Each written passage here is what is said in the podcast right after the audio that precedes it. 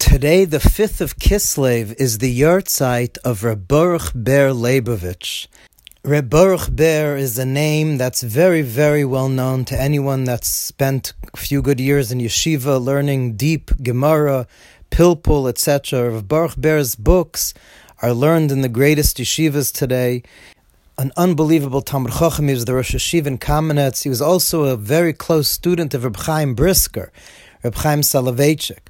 Reb Baruch Ber, who was by nature very emotional, and he actually came from a Hasidic background, his family, they say that his name Baruch Ber is after a Baruch Mezbush, and Reb Dov Ber, the Maggid of Mezritch.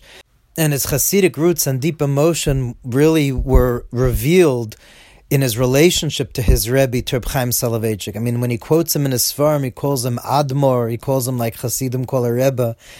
And actually, the Brisker Rav Reb Velvel Brisker, who was Reb Chaim's son, who was also a very close student of his father, Reb Chaim. So the Brisker Rav once said that both Baruch, Baruch Ber and I both had complete bittel, were completely nullified, had emuna and covered for my father, Reb Chaim. That's what the Brisker Rav said. Me and Baruch Ber, we both were completely nullified before Reb Chaim. But then the Brisker said, but there's a difference between Reb Baruch Ber and me.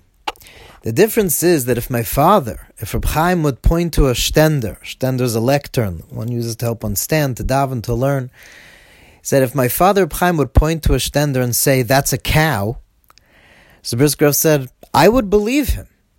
But Baruch Ber would go try to milk it. he said, that's the difference between how much Baruch Ber had even more bittel to my father than I did do, he said that if uh, my father would say the stender's a cow, I would believe my father. But Baruch would mamish go try to milk it. So I want to tell you a story about Baruch Ber, a story that's very dear to me because I heard it from one of my Rebbeim, one of the Rebbeim that I merited to learn from in my life. He's a very chashuv, holy person.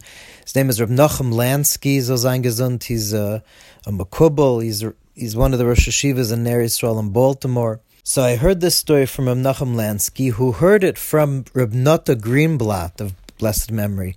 Reb Nota Greenblatt was also a tremendous Talmud Chacham genius. He was the Rav in Memphis.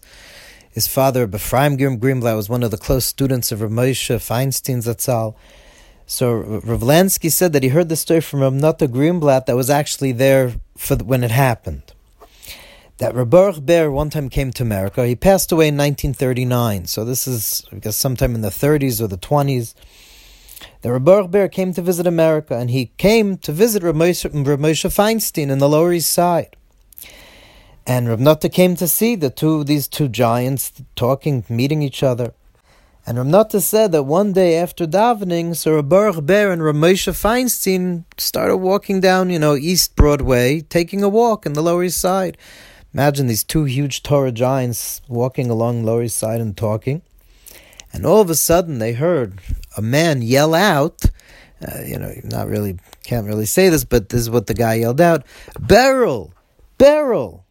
Don't you remember me? And Baruch Ber was looking at this guy and saying, Beryl, you don't remember me? But. We learned Aleph Beis together in Cheder. And Baruch Ber looked at this person. All of a sudden, he said, "Shloima, Shloima, it's you, Shlomo, it's you." And they started hugging and crying. They haven't seen each other in, in decades, decades. Now, Baruch Ber took a look at this Shlomo, and he was clean shaven, not wearing a yarmulke, which is why Baruch Ber didn't recognize him. And Baruch Ber said to him, "America's a desert. What's doing with you?" And the man responded and says, Believe me, Beryl. He said to Baruch Ber, Believe me. I'm willing to testify that I have a lock on my door, and it's locked from candle lighting on Friday until Havdalah. And I could promise you that I'm not Mechal Shabbos Chas v'Shalom. I don't profane the Shabbos. I don't leave my house on the whole Shabbos. I keep the door locked. I shouldn't leave the house the whole Shabbos, even though Sunday means I won't have a parnas, I won't have a job, which was the case very often in America back then. So he said to Baruch Ber, no matter how I look, but Shabbos I keep. I don't leave the house ever. And Baruch Ber started hugging him, and all of a sudden he started yelling. And Ramnata, when he said the story, said that Baruch Ber always had a very, very powerful voice, deep voice.